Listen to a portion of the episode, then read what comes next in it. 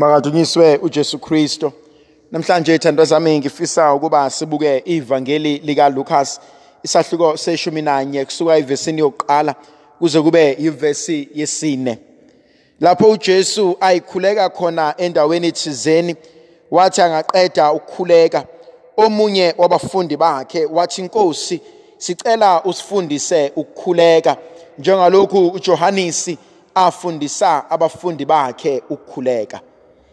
Ngithanda lenkonzo eyenziwa ilensizwa ithi inkosi sicela usifundise ukukhuleka. Umbuzo wami woqala engizibuza wona ukuthi lensizwa ize iye kuJesu iyocela ukuba inkosi sifundise ukukhuleka kwenze njani? Kuyavuka kumina ukuthi kakade angiboni ukuthi kwakuyingane encane lena. Kungenzeka ukuthi kwakuwubaba umnumzane womuzi. Kungenzeka kwakuwumama unkosikazi womuzi. Kungenzeka kwakuwumuntu osehambile indawo kaNkuluNkulu oselahambile ibanga noNkuluNkulu. Umuntu owaziwayo ukuthi unamandla umuntu owaziwayo ukuthi wenza izinto zenzeke.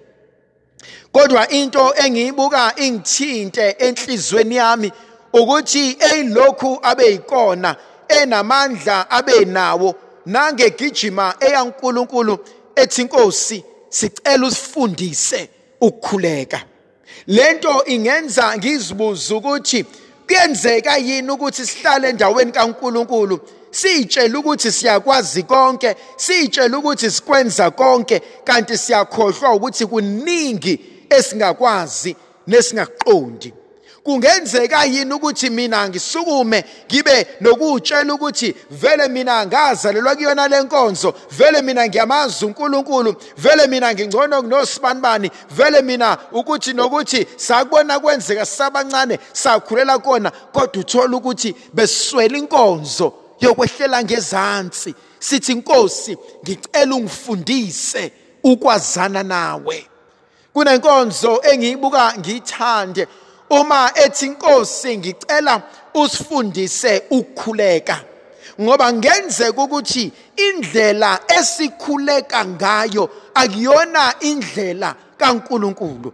Kungenzeka ukuthi indlela esikhuleka ngayo akuyona indlela ejabulisa uNkulunkulu. So bekubalekile ukuba inkosi akusifundisa indlela ofuna ngayo wena sikhuleke ngayo. Nkosi akusifundisa indlela ofuna ngayo wena sikwazi ukwazana nawe. Nkosi akusifundisa indlela ofuna wena sikwazi ukuthobela izwi lakho. Julile inkonzo ecelwa ilensizwa ngoba namhlanje icela ukuthi inkosi sifundise ukukhuleka. Mhlambe bekubalekile ukuthi enhlizweni yami nasenhlizweni yakho sithi inkosi ngicela ungifundise inkonzo yokubekezela. Nkosi nazi izinto ngithi ngiyazazi ngithi ngiyazenza kodwa ziyangehlula. Ngithi inkosi ngicela ungifundise inkonzo yokukhulisa abantwana ngeqiniso. Ngoba ngithi ngiyakwazi ngithi ngiyakwenza kodwa bayaphunyuka esandleni sami.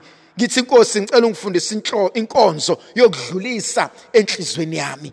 Athi omunye sengikwenze konke ngayitshela ukuthi sengidlulile kodwa ngiyabona ukuthi inceba lokhu hlale njalo. Mangike ngambona kuvuka ulaka mangike ngambona engathi ngiyamdinelwa. Inkosi ngicela ungiphi inkonzo yokudlulisa. Omunye mhlawumbe bezomemeza namhlanje uNkulunkulu athi inkosi ngicela ungiphi inkonzo yongazinaki izinto ezidlulayo ngoba ithandwa zami abanye bethu bayahlala banaka izinto engenamsebenzi walutho. Abanye bethu bayasichitha isikhathi sabo benaka izinto abayibonayo ukuthi isiphetho sakhona singukufa kuyavuka kumina namhlanje uma ngiyibona lensizwa iyokhala kuJesu ithi inkosi sifundise. Ukuthi besiyiswela inkonzo yokuthi inkosi bengicela ukufundisa wena. Bengicela ungithathe ungise esikoleni sakho la wena ozohlala khona namphansi ungifundise ukuthi uma ngifuna ukuba ubaba wekhaya iyiphi inkonzo ebekumele ukuba ngiyenze? Uma ngifuna ukuba ubaba oqotho phakathi kwaleli khaya. Ngoba baningi obaba emhlabeni baningi obaba empilweni yami baningi obaba abekho babekhona abakwazile ukwenza okuhle abanye bahluleka abanye bathi bezama bangamukelwa. Nkosi ngicela ungisize. Kuyavuka kumina namhlanje ukuthi njengobaba womuzi bengibele ngiye kuJehova ngithi inkosi ngicela ungisize ukuthi umuzi wami nomndeni wami ngiza kuhola kanjani ngiuholele eqinisweni. Nkosi akungisize njengomama ukuthi la ekhaya abantwana bami ngizobakhulisa kanjani. Athi uJoshua ngelinye ilanga athi bantu abami bekufanelekile bekufanelekile futhi bese sifikile isikhathi sokuba kuhlukana inhloko nesixhanti athi bese sifikile isikhathi sokuba sikwazi ukuzilungiselela. Khona isikhathi njengomzali ekumele ume phambi kwabantwana bakho uthi bantu abami senikhule senibadala kodwa ngicela ukuba sithathe isinqumo la ekhaya.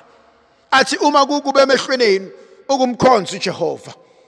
Uma ngasekuhle kunini ukuba nihlale enkonzweni kaThixo athi khethani namhlanje ukuthi ubani eniyakumkhonza noma uNkulunkulu ababakhonzayo ayihlobe sangale komfula noma nibafica kuleli izweni kulona athi kepha mina nomuzi wami athi siyakumkhonza uNkulunkulu.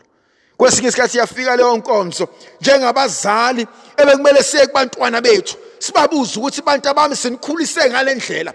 Bantu abami senifundise lezi zinto kodwa sibuka inkambo yeni sihlukile abanye bena basafuna ukuya enkonzweni kaNkuluNkulu. Abanye benisebenza izinto ezilichilo kuleli khaya. Athi bantu abami khethani. Athi bantu abami thathani isinqumo. Athi bantu abami yini enzoyenza athi kodwa benginicela ukuthi emzini kababa benginicela ukuba emzini kababa nikwazi ukumhlonipha uNkulunkulu. Benginicela ukuthi amakhehla la ekhaya alale emhlonipha uJehova. Athi izalukwazala ekhaya zazigijima sikhuleka lapha phakathi kwekhaya. Athi ningasenzeli into esingasazi. Athi bantu abamhlalani uNkulunkulu nithembeke. Besiswela inkonzo yokubuyela uNkulunkulu namhlanje. Sithi inkosi sifundise inhliziyo enhle exolayo Nkosi sifundise inhliziyo ekwazi ukuxolela umyeni esengihlukumezile. Nkosi ngipha inhliziyo ekwazi ukuxolela abantwana sebengithukile. Nkosi ngipha inhliziyo ekwazi ukuxolela unkosikazi esengihlekanise nabantu. Besiswela inkonzo. Nkosi ngicela ungiphe inkonzo yokuthula. Nkosi ngicela ungifundise ukuthula. Sengiyazi into engimele ngiyenze. Sengiyazi impendulo ekumele ngimnikeze yona. Athi ngeyikhathi zami ngabe sengikuphendulile. Sengaze kumele nkusho kuyena ngiqede ngaye kodwa bengimswela uJesu ngithi inkosi ngicela ungifundise inkonzo yokuthula. Nkosi ngifundisa inkonzo yokuthobeka. Nkosi ngicela ungifundise inkonzo yokuba isilima noma ngingasesona. Nkosi ngicela ungifundise inkonzo yokuziba. Kube ngathi angibonanga ngibonile. Kube ngathi angizwanga ngizwile. Kube ngathi bengingekho ngikhona. Nkosi ngicela ungiphe inhliziyo. Cela ungiphe inhliziyo ezokwamukela. Ngoba ithandwa zami ezinye izinto ziyenzeke empilweni zethu. Uthola ukuthi inhliziyo yami ayikamukeli. Umuntu azacisha shayeke phansi. Sibani bani kwenze njani? Athi ngiyakubona uyakwenza kodwa inhliziyo ayamukeli. Bese iswela leyo nkonzo ukuthi inkosi nginika inhliziyo yamkelayo Nkosi nginika inhliziyo engafuni ukulwisana nakho konke. Athi umpostoli Paul athi izinto zanganena athi ziyedlula. Khona ezinye izinto ezithandwa zami ebesingamela ukuba size sishabe zinhliziyo ngazo. Khona ezinye izinto ebengamela ukuba size sichithekelwe ilona amakhanda ethu size sihlanye ngazo. Khona ezinye izinto kumele sithi inkosi ithathe indawo yakho. Sithi inkosi lena ndaba angisakwazi ukuhlala nayo le. Ngicela uthathe indawo yakho kuba wena ophakamayo. Kuba wena obusayo empilweni zethu. Ngiyamthanda lensizwe yakuJesu ithi inkosi sifundisa. Konje yokuyaNkulunkulu ithi inkosi ngokwama ngikwazi ukuzenzela. Bengiswele wena ukuba ngifundise ukuba yenziwa kanjani inkonzo. Ngiyayithanda into eshiwo ulensizwa kuJesu ngoba ngifundisa ukuthi khona into ayibonile uJesu ayenza.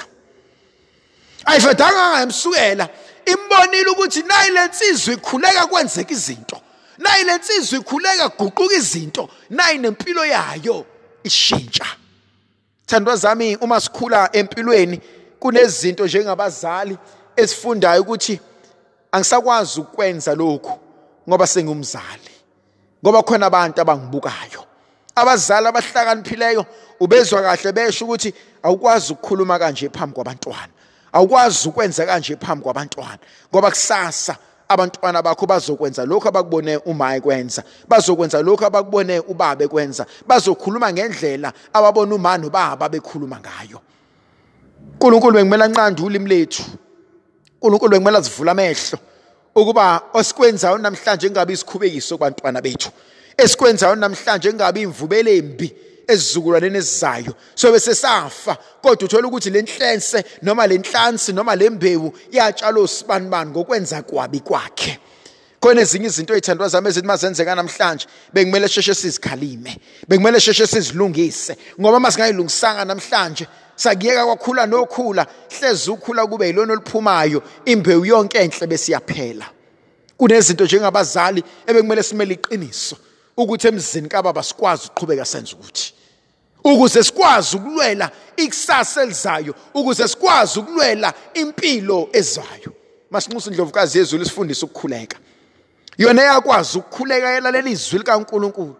Mayisifundise ukuhlala ezwini leqiniso. Makasibusise uNkulunkulu somandla ahlahlamelise. Yena onguyise benendodana nomoya ocwebileyo amen.